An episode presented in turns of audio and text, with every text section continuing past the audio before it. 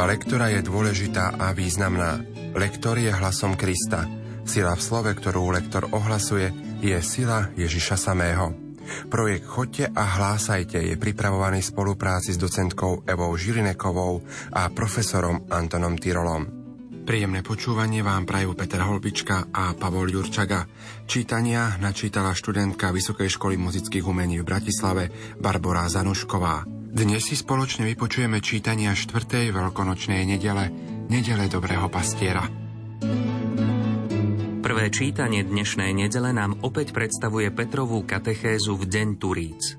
Tento raz je to záverečná časť obsahujúca konklúziu predchádzajúcej argumentácie o vzkriesení Ježiša Krista ako Mesiáša. Záverečné zhrnutie sa začína slávnostnou formulou. Nech teda z istotou vie celý dom Izraela. A vtedy sa proces premeny srdc jeho poslucháčov dostal k svojmu vrcholu – bolesť im prenikla srdcia a rozhodujú sa prijať Ježiša Krista do svojho života. Čítanie zo skutkov apoštolov V deň Turíc vystúpil Peter s jedenáctimi a zvýšeným hlasom im povedal Nech teda s istotou vie celý dom Izraela, že toho Ježiša, ktorého ste vy ukrižovali, Boh urobil aj pánom, aj Mesiášom. Keď to počuli, Bolesť im prenikla srdce. A povedali Petrovi a ostatným apoštolom, čo máme robiť, bratia?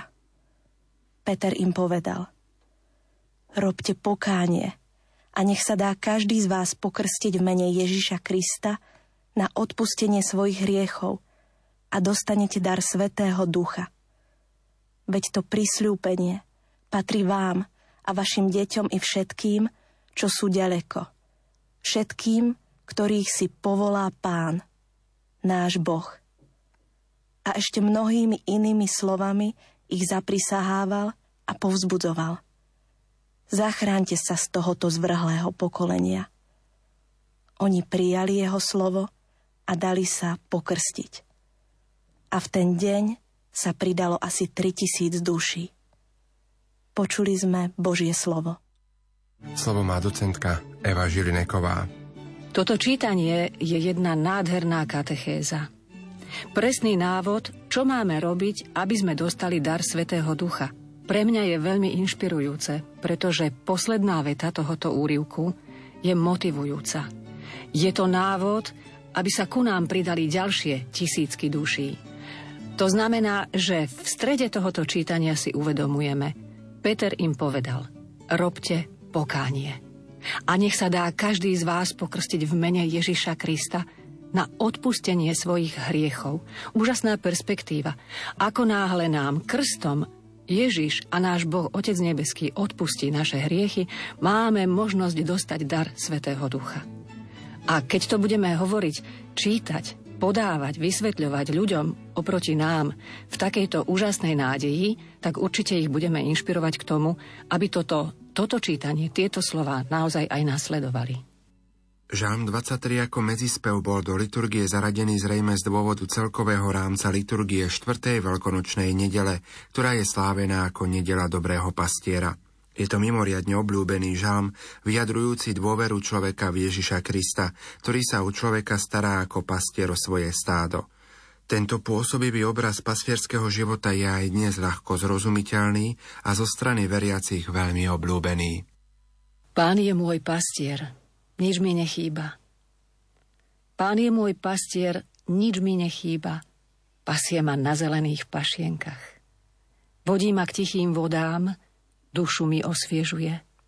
Vodí ma po správnych chodníkoch, verný svojmu menu – i keby som mal ísť tmavou dolinou, nebudem sa báť zlého, lebo ty si so mnou.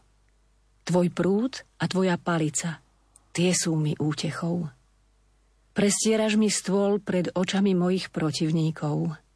Leješ mi olej na hlavu a kalich mi naplňaš až po okraj. Dobrota a milosť budú ma sprevádzať po všetky dni môjho života. A budem bývať v dome pánovom mnoho a mnoho dní. Apoštol Peter v dnešnom úrivku povzbudzuje kresťanov, aby trpezlivo znášali utrpenia. Táto časť bola pôvodne adresovaná otrokom, aby boli trpezliví vo svojom položení. Dôvodom tejto trpezlivosti je príklad Ježiša Krista, o ktorom píše autor pomocou formulácií proroka Izaiáša, keď opisoval utrpenia pánovho služobníka. V týchto opisoch kresťania od počiatku videli mesiášske predpovede. Čítanie z prvého listu svätého Apoštola Petra Milovaní, ak dobre robíte a predsa znášate utrpenia, je to milosť pred Bohom. Veď na to ste povolaní, lebo aj Kristus trpel za vás a zanechal vám príklad, aby ste kráčali v jeho šľapajách. On sa nedopustil hriechu. Ani lesť nebola v jeho ústach. Keď mu zlorečili, on nezlorečil. Keď trpel, nevyhrážal sa. To postúpil tomu, ktorý súdi spravodlivo. Sám vyniesol naše hriechy na svojom tele na drevo, aby sme zomreli hriechu a žili pre spravodlivosť. Jeho rany vás uzdravili. Veď ste boli ako blúdiace ovce, ale teraz ste sa vrátili k pastierovi a biskupovi svojich duší. Počuli sme Božie slovo. Slovo má docentka Eva Žilineková. Tento úryvok z prvého listu je rozdelený vlastne do takých troch častí. Prvá sú tie dva prvé riadky. Milovaní, ak dobre robíte, veď na to ste povolaní, lebo. A teraz máme písaný tento text vo veršoch.